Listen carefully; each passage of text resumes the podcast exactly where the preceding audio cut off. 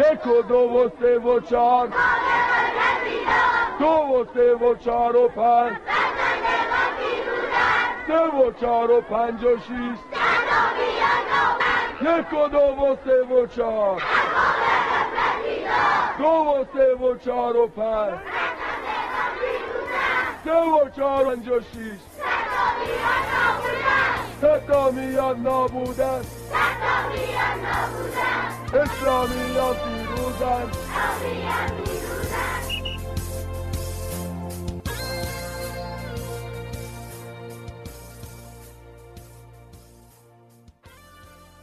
سلام، اینجا رادیو رهاست. قراره تو اپیزودهای مختلف این پادکست به بحث نابرابری و آسیب‌های اجتماعی با نگاه جامعه شناسانه بپردازیم. این رادیو متعلق به مؤسسه رحمان و قصد داریم به وسیله اون پژوهش‌های انجام شده در مؤسسه رحمان رو با زبانی ساده تر با شما در میون بذاریم. در پنجمین اپیزود این پادکست به سراغ بحث نابرابری و آموزش رفتیم. مهر ماه برای خیلی‌ها یادآور روزهای خوش کودکیه. روزای جلد کردن کتاب، تراشیدن مدادای رنگی، زنگ مدرسه و شیطنت‌های کلاس درس. اما همین ماه برای همه یادآور خاطرات شیرین دوران دانش آموزی و مهربونی نیست. مهر ماه برای برخی از افراد هم ماه شروع نابرابری و تبعیضه. اونهایی که سهمشون از نظام آموزشی نه تحصیل و یادگیری، بلکه طرد و نابرابریه. توی این شماره از رادیو رها به سراغ این افراد رفتیم. افرادی که برای رسیدن به اولین حقوق خودشون، یعنی حق آموزش، راه سختی رو طی کردند.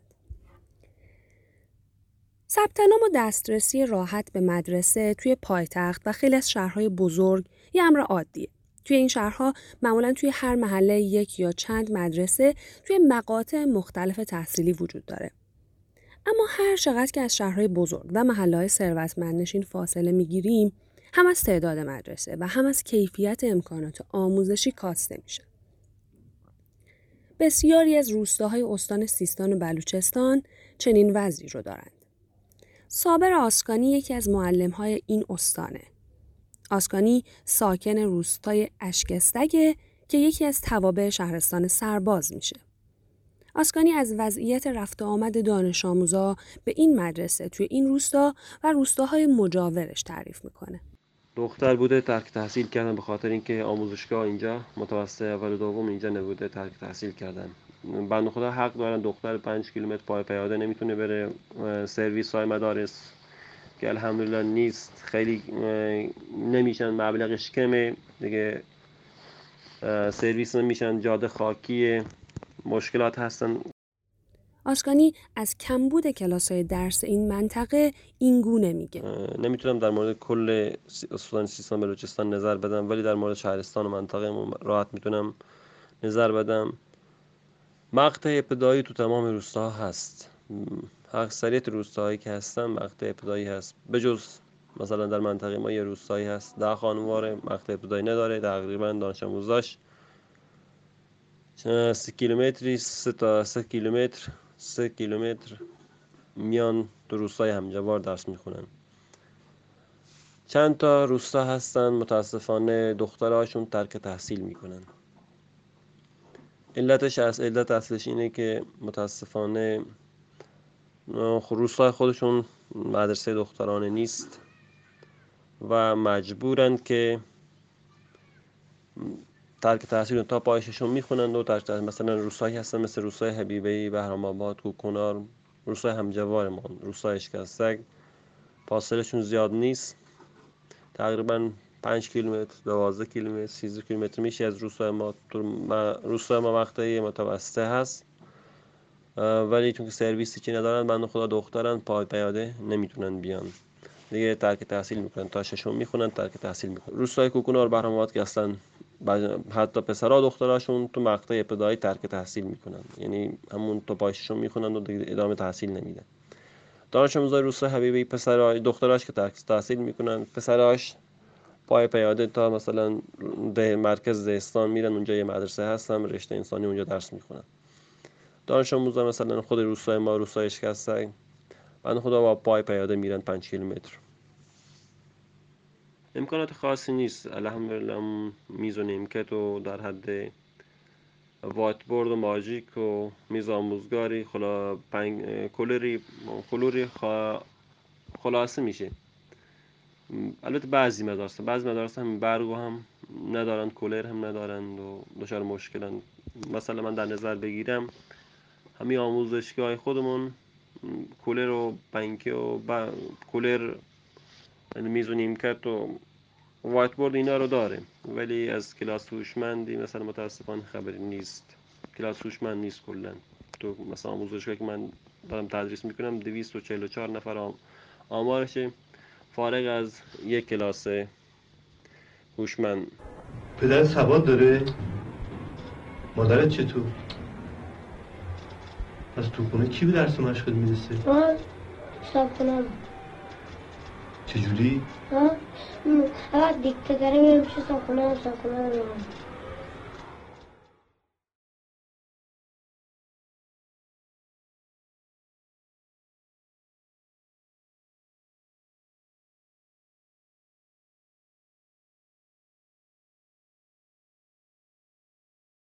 یکی از تصمیمات مهم دانش آموزان در طول تحصیل توی دوره متوسطه دوم رقم میخوره. زمانی که دانش آموز باید از بین رشته‌های مختلف علوم تجربی، ریاضی، فیزیک، علوم انسانی و سایر رشته‌ها با توجه به بازار کار، علاقه‌مندی و توانایی‌هاش دست به انتخاب بزنه و یکی از این رشته‌ها رو انتخاب بکنه. به نظر رشته‌های متفاوت نیست. مثلا برای دانش آموزان منطقه ما فقط برخی از اونها یه رشته هست، رشته انسانی، و دانش آموزان مجبورن به خاطر اینکه به ذات مالی توان مالی ندارن برن رشته‌های دیگه، فقط رشته انسانی میرن. یعنی دسترسی به سایر رشته‌ها مثل ریاضی، فیزیک یا علوم تجربی یا سایر رشته‌ای که هستن دسترسی بهش ندارند، و یا اگه اینجا تو منطقه نیست دیگه مجبورن همون رشته انسانی رو ادامه تحصیل بدن.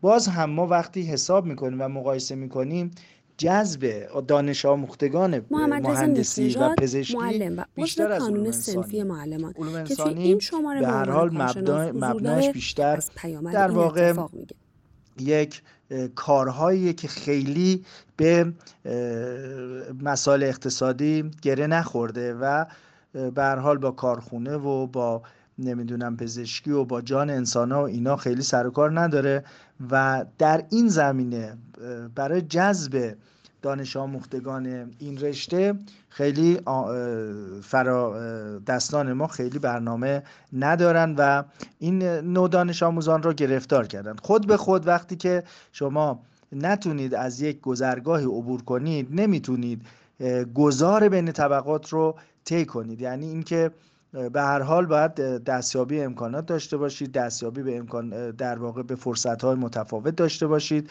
در سطح جامعه.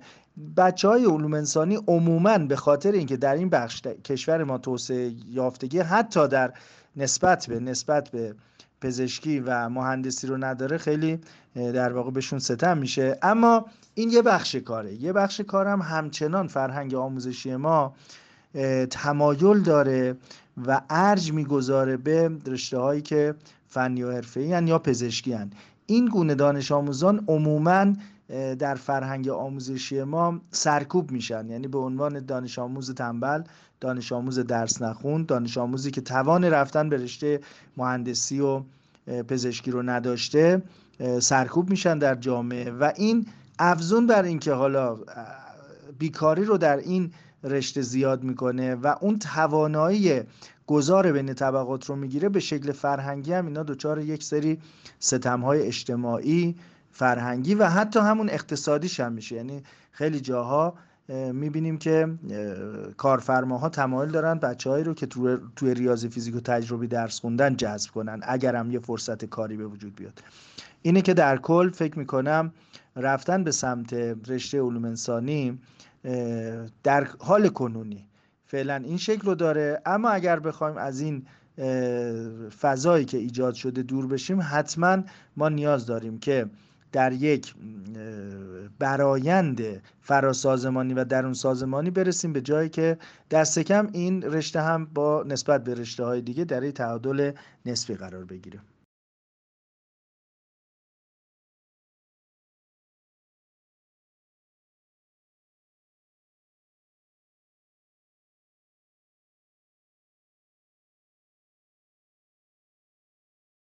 کسب تحصیلات علاوه بر سود فردی برای جامعه هم مفیده. افزایش سطح سواد توی جامعه باعث رشد و توسعه انسانی میشه و به همین دلیل بسیاری از کشورها همگانی کردن دانش رو جزو اولویت‌های خودشون قرار دادن. توی دهه‌های گذشته ایران هم دقیقاً همین سیاست رو در پیش گرفت و بر اساس گزارش مرکز پژوهش‌های مجلس میزان باسوادی جمعیت بالای شش سال از پانزده درصد توی دهه چهل به هشتاد و هفت و شش درصد توی دهه نود رسید. اما پرسش مهمی که اینجا مطرح میشه اینه که آیا همه کسانی که وارد مدرسه و جزو جمعیت باسواد محسوب میشن از کیفیت مناسب آموزش هم برخوردارند؟ برای سنجش موفقیت کشورها در نظام آموزشی از شاخص‌های مختلفی استفاده میشه. نرخ باسوادی، جمعیت دارای حداقل تحصیلات متوسطه و البته نسبت دانش آموز به معلم برخی از این شاخص‌ها به حساب میاد.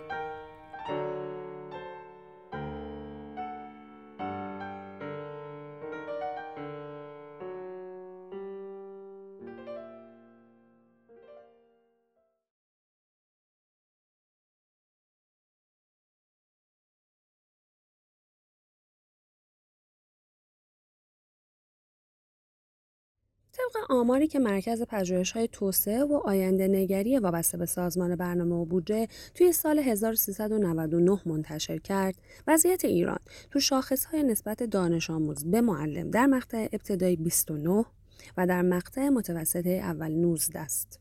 یعنی به ازای هر بیست و نه دانش آموز در دوره دبستان یک معلم و در مقطع متوسطه اول به ازای هر نوزده دانش آموز یک معلم برای تدریس وجود دارد. ایران هم نسبت به میانگین جهانی و هم نسبت به کشورهای مشابه خودش توی این شاخص ضعیف‌تر عمل کرده.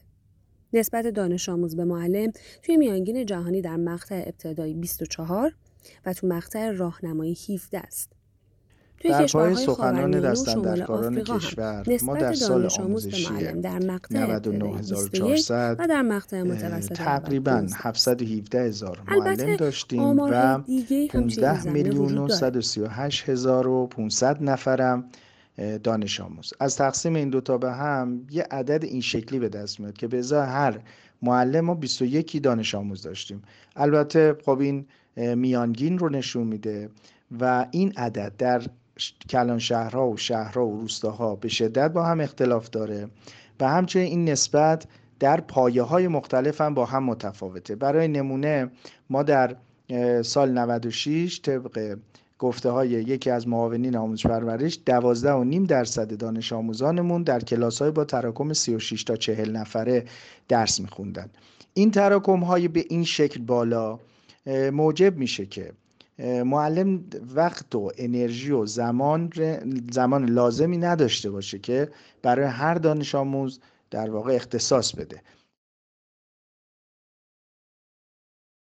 و این شلوغی کلاس در حالت کلی به کیفیت آموزشی هم آسیب‌های جدی میزنه. ما می‌بینیم در مدارس غیر دولتی که به هر حال آمارشون گاه پایینه، خب این وقت و انرژی و زمانی که به ازای هر دانش آموز صرف میشه در اون مدارس طبیعتاً بیشتره و کیفیت آموزشی بالا میره. به هر حال این یکی از مهمترین دلایلیه که عدالت آموزشی خدشه‌دار میشه و ما می‌بینیم که بچه‌هایی که در کلاس‌های شلوغ درس می‌خونن عموماً به لحاظ کمی و به لحاظ کیفی آموزش درخوری رو نمیدونن، نمیبینن و این خودش باعث میشه که بر بی‌عدالتی آموزشی به هر حال خدشه وارد بشه. فقط یه نمونه من میگم در مقایسه با کشور کشورهای دیگه و کشور خودمون. ما میشنویم یا میخونیم که در برخی از کشورهای اروپایی یا کشورهای اسکاندیناوی به ویژه در سطح های پایین آموزش، در دوره های پایین آموزش که در هر کلاس ما دو تا معلم داریم، تازه با تراکم‌های اونا یه چیزی هولوش مثلا پانزده نفر هفده نفر دیگه از این تجاوز نمی‌کنه تعداد دانش آموزان. اینا یه معلم دارن، یه کمک معلم. معلم کار اصلی رو انجام میده، کمک معلم اتفاقا برای بچه‌هایی که حالا یا به لحاظ آموزشی مشکلاتی دارن، یعنی ضعف‌های آموزشی دارن، یا به لحاظ در واقع جسمی و فیزیکی معلولیت دارن. این کمک معلم میتونه این این جور بچه‌ها رو حمایت و پشتیبانی کنه تا بتونه به هر حال اونها رو برسونه به سطح آموزشی قابل قبولی که به هر حال کلاس جا نمونه. به هر حال من به عنوان یک معلم و به عنوان یک کارشناس همیشه بر این باور بودم که تعدیل نیرو در آموزش پرورش به شدت اشتباه است و خودش باعث میشه که عدالت آموزشی خدشه دار بشه. ما اگر بخوایم بریم در واقع یک تجربه بگیریم از کشورهای دیگه، باید بریم به سمت اینکه تعداد معلمان رو به ویژه در سطح پایه افزایش بدیم تا با استفاده از اونا بتونیم یه تراکم کمتری تو کلاس داشته باشیم، یا از حضور کمک معلم در کلاس ها برای تقویت بچه ها و البته در کل افزایش کیفیت آموزشی کمک بگیریم.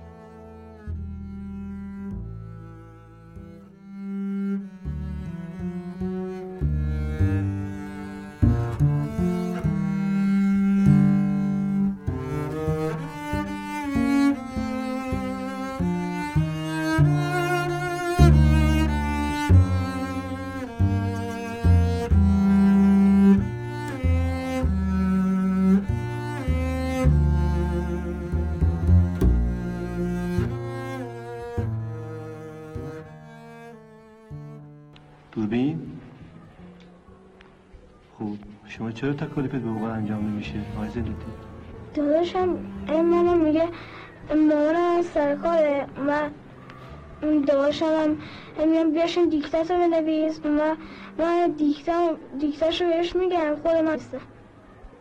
تو هم دیکته اونو میگی هم خود می‌نویسی؟ کس دیگه نیست که پیش شما غیر از شما دوتا؟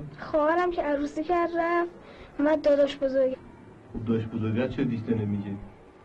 داداش بزرگم سرکاره قمارت تو خونه. اون وقت دیکته تو رو کی بد میگه؟ دیکته منو میرم خونه خواهرم. خونهش نزدیکه؟ خونهش نزدیکای پارسه. خب بعد برادرت چیکار میکنه؟ برادرمو مامانم با ما میان دیگه. آها مگه مامان بابات نمیتونم به دیکته بگن؟ بابام که درگیره گلدون درست میکنه و اینا و مامانم که آشپزی میکنه.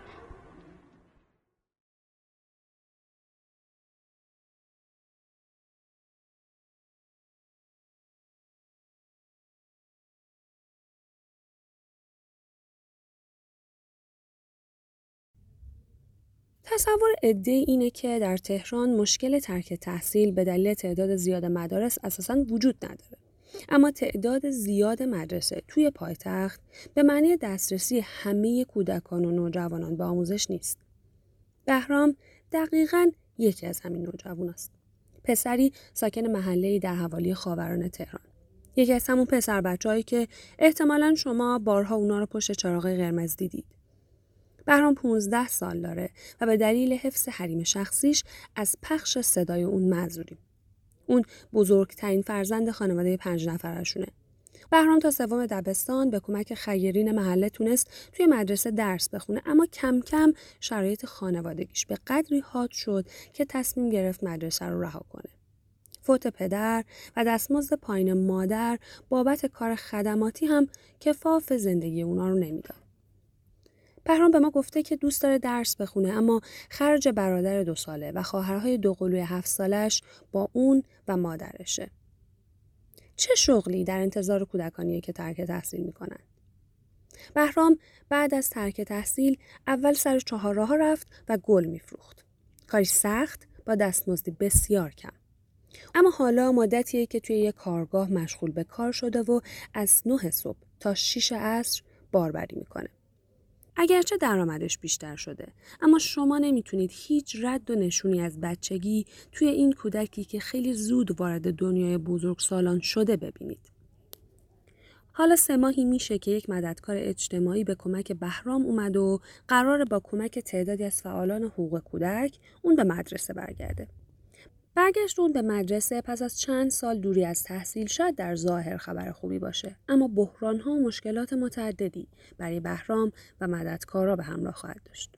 جبران عقب موندگی‌ها و درس خوندن در کنار پسرایی که ازش کوچیک‌ترن تنها گوشه‌ای از مشکلات روزهای آینده بهرامه. تجربه مددکاری اجتماعی نشون میده کودکایی مثل بهرام که این گونه به کلاس درس برمیگردن پس از مدتی به تحصیل بیمه میشن. اونا مزه پول درآوردن و حس کردن و دیگه مدرسه براشون جذابیت گذشته رو نداره. یکی دیگه از ابعاد نابرابری آموزش دسترسی به آموزش رایگانه. اما آیا امکان ثبت نام و تحصیل رایگان برای همه دانش آموزا فراهمه؟ مدیر مدرسه صحبت می‌کنیم، مدیر مدرسه میگه که از ساکنان محله اداره میره اداره اداره میگه محله که ساکنانش خلاقیت مدیرش بود چقدر بیکاری بگیره، مدرسه پول آب میخواد، برق میخواد، گاز میخواد و باید مدیریت مدیر طوری باشه که بتونه همه اینا رو جمع کنه. یعنی که باید شهریه بدیم. خیلی واقعا ندارن، شهریه رو نداشتن، همین خاطر بچه‌هاشون ول همینجور تو خیابونا تو کوچه‌ها میگردن یا یکی میرن ماشینا کردن چیز میفروشن. دیدم بچهای مثلا هشت ساله، نه ساله، ده ساله الا بگذار از بچهای افغانی، بچهای ایرانی هم هستن برن مثلا دست فروشی میکنن.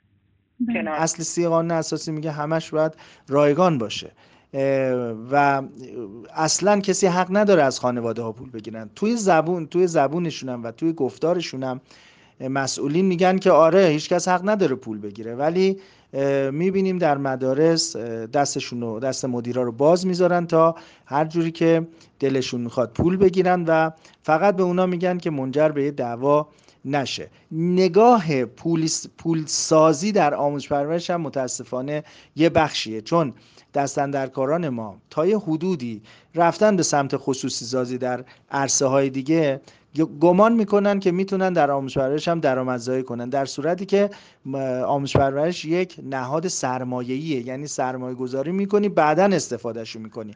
اما بخشی از حاکمیت ما رفته به سمت اینکه از مدرسه و از کلاس هم پول در بیاره و این منجر شده که آموزش در ایران پولی بشه. یعنی عموماً عموماً ما الان دیگه مدرسه‌ای نداریم که از خانواده‌ها پول نگیرن، یعنی آموزش رایگان به اون شکلی که به هر حال ما میشناسیم تو ذهنمون و اصل سی قانون اساسی داره تاکید میکنه وجود نداره.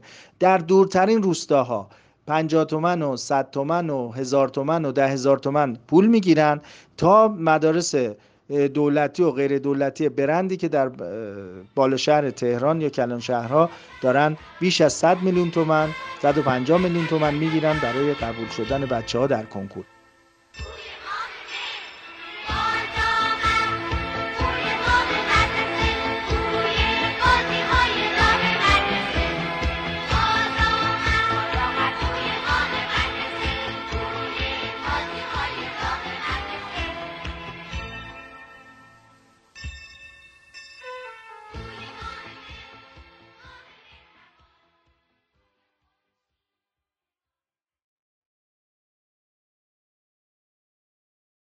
یه تعدادی از بچه‌ها که دیگه واقعا دیگه ترک تحصیل کردن، کسی نداشتن، از اسفند نود و هشت با همه‌گیری کرونا در ظاهر آموزش و تدریس ادامه پیدا کرد، اما در واقعیت چه اتفاقی افتاد؟ یکی نه مادرها میرفتن سر کار، بچه‌ها دیگه تنها تو خونه بودن، دیگه کسی به این اهمیت نمیداد و همه اینا وجود داشت و ترک تحصیلی هم بود و اینم که حتی اونایی هم که سر کلاس یه حاضری زدن کل بچه‌ها رو می‌دیدی ردیف تو کوچه‌ها نشستن، همه یکی گوشی دستشونه، همه هم سر کلاس یعنی بودن.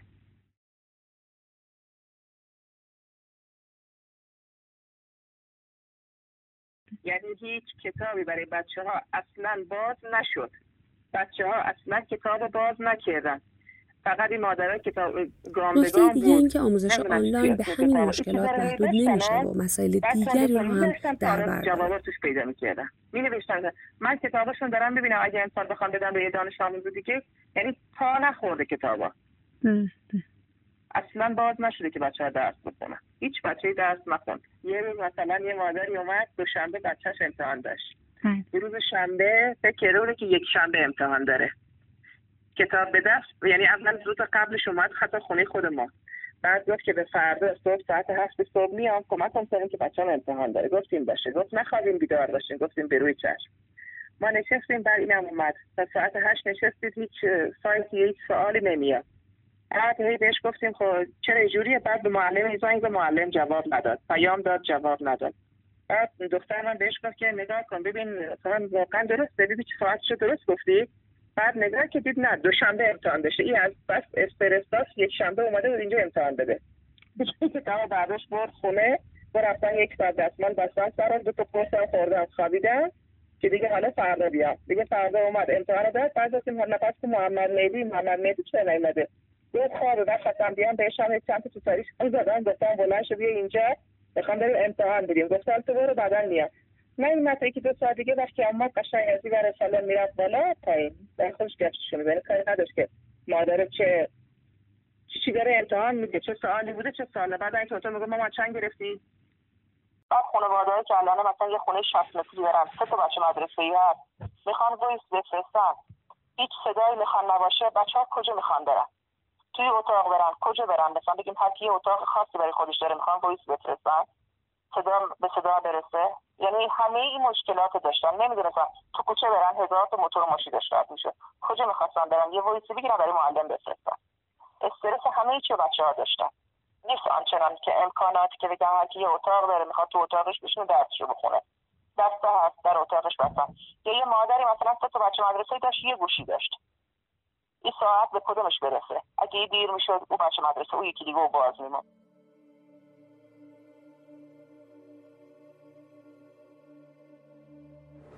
کی به دیکته میگه تو خونه؟ داداشم.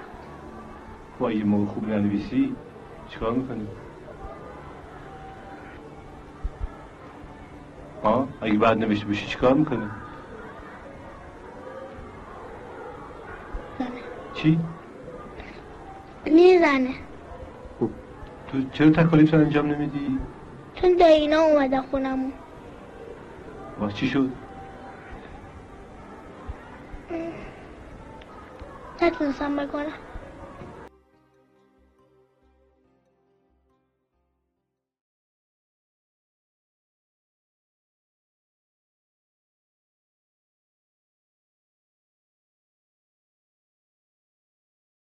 زمانی که از ترک تحصیل حرف زده میشه، عده‌ای ساده انگارانه میگن همه که نباید درس بخونن، راه دیگه هم برای موفقیت و خوشبختی تو زندگی وجود داره.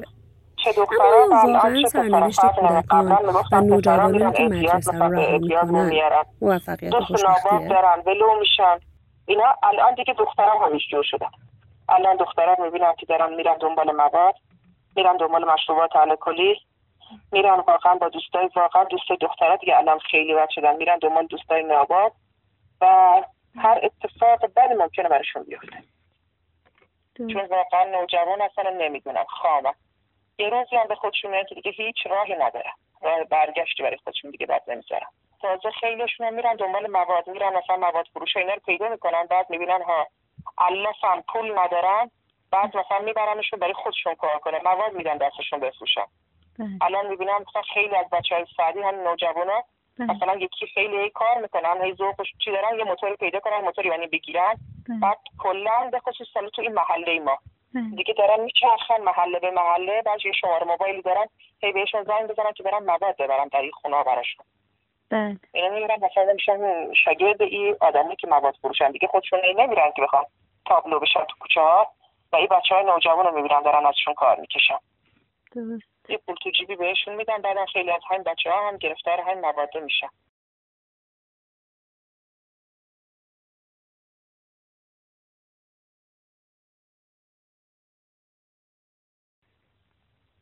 خانواده اگر مثلا پدر اعتیاد دارن، بعد ترک تحصیل علتهای مختلفی داره، گاهی چند آمار دست به دست هم میدن، چون نمیره یا چند مادرها حالا یه سر کار هستن، مثلا خیلیشون میرن دنبال کاری برابر، چون اگه نرن دیگه نون ندارن بخورن. الان خیلی از این طریق اصلا خیلی از مادرها اصلا دیگه براشون اهمیت نداره، هر کی دنبال راه خودش میخواد بره. اینا باعث میشه که بچه‌ها بمونن و نرن مدرسه، یعنی همه اینا هست. بله اعتیاد هم میتونیم بگیم یعنی بزرگترین موضوع خانواده شده. تو کی رسیدگی میکنه به درس مشق تو خونه؟ خواهرم دیگه. خواهره؟ خب پدر رسیگی نمی کنه؟ چرا؟ چون که سواد نداره. مادرت چطور؟ مادرم همید فقط خواهرم. خب خواهرت؟ داداشم. تنبیهت کرده تا حالا موقع درس؟ کی؟ خواهره تنبیهت کرده؟ موقع چی؟ تو تنبیه میدونی یعنی چی؟ بله. یعنی چی؟ یعنی یعنی یعنی کتک زدم. تشویق یعنی چی؟ نمیدونم. بگو.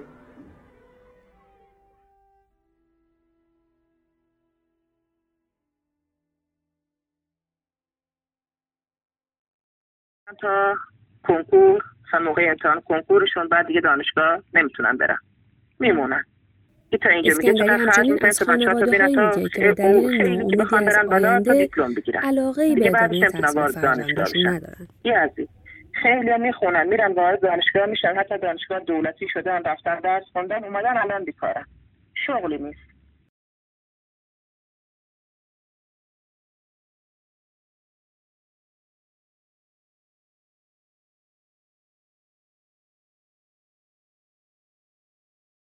تو گذشته اینطور بود که دانش بیشتر در حد یک فضیلتی ممتاز و در دسترس گروه اجتماعی خاصی مثل روحانیون و طبقه اشراف بود. اما مدت زیادیه که آموزش دیگه جزئی از حقوق انسانی همه شهروندا شناخته میشه.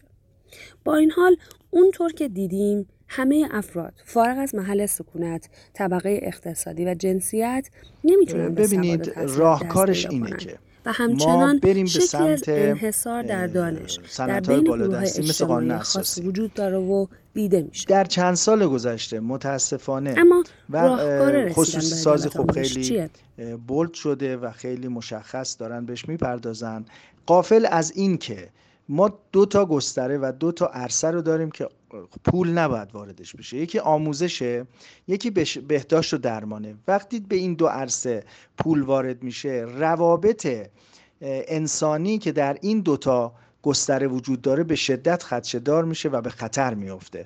این یکی یکی هم به هر حال اصل سی قانون اساسی. اصل سی قانون اساسی میگه درس خوندن باید برای آحاد جامعه رایگان باشه تا سطح دیپلم. حالا اینا نتونستن با این مثل در واقع آموزش عالی با این برخورد کنن، اومدن دارن دورش میزنن و مثلا مدیرا رو آزاد میذارن، میگه برید شما برای گردوندن مدرسه‌تون از خانواده ها پول بگیرید. خب این وقتی دست اینو آزاد گذاشته، اون مدیر به طور سلیقه‌ای میره از کمترین مقدار تا بیشترین مقدار خانواده ها رو در واقع تحت فشار قرار میده و پول ازشون میگیره. این راهش اینه که ما کلن مدارس دولتیمون رو بگیم هیچ کس حق نداره پول بگیره و با این بودجه مشخص و با این عدد مشخص در واقع ما میتونیم شما رو پشتیبانی کنیم و دیگه نیازی نیست پولی دریافت کنید. ما نمونه های خارجی هم داریم، یعنی علاوه بر توجه به سنت‌های بالادستی میتونیم به تجربه کشورهای دیگه هم توجه کنیم. ببینید تجربه‌هایی مثل ژاپن و سنگاپور، اینا ساختارهایی دارن و سازمانهایی دارن در خود مدرسه که متشکل از یه تعدادی از اشخاصی هستن که در مدرسه هستن، مثل پرستار مدرسه، روانشناس مدرسه، مثل معاون مدرسه، معلم. اینا قدرتی دارن برای شناسایی دانش آموزانی که به لحاظ مالی ضعیفن و البته به لحاظ فیزیکی ممکنه معلولیت داشته باشن یا سرعت یادگیریشون متفاوت باشن. یه گروه رو ساختن و اینا میرن خانواده‌های کم درآمد رو پیدا میکنن، یارانه بهشون میدن در ماه، یا اینکه در واقع یک هزینه هایی به مدرسه میدن افزون بر بودجه های ماهانشون یا سالانشون که دست مدیر رو آزاد میذاره برای تهیه امکانات آموزشی برای خانواده های کم درآمد، یا مثلا امتیازهایی میدن به خانواده های کم درآمد که اونا انگیزه پیدا کنن بچه‌هاشون رو بفرستن مدرسه. از تجربه های جهانی در این زمینه به نظر من باید درس بگیریم. نمونه های متفاوتی ما داریم، از یارانه های آموزشی بگیر تا در واقع حمایت های ویژه از خانواده های کم درآمد در مدرسه و بیرون از مدرسه، حمایت ها از بچه هایی که معلولیت دارن و استفاده از این تجربه ها میتونه یه مقداری در واقع کمک کنه به از بین بردن بی‌عدالتی آموزشی در مدارس.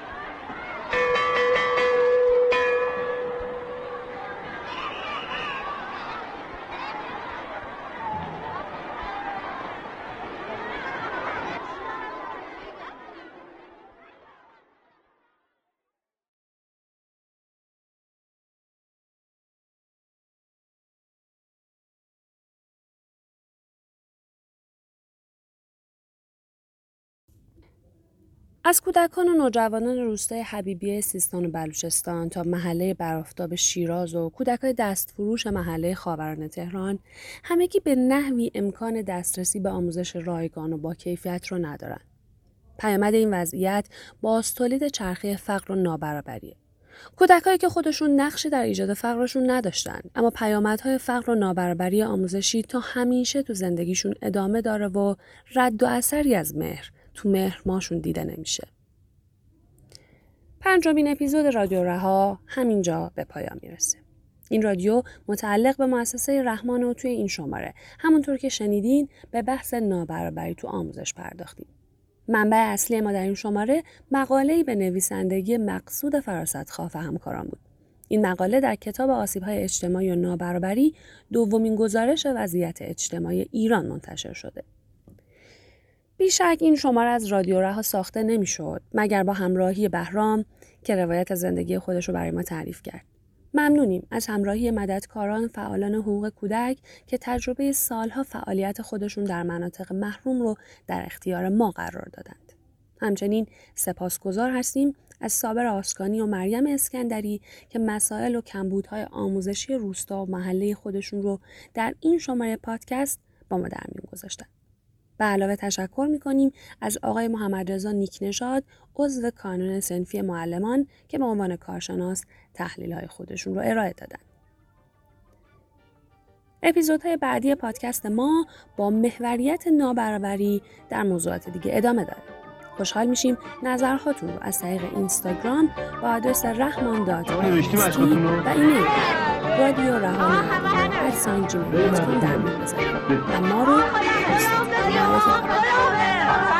you.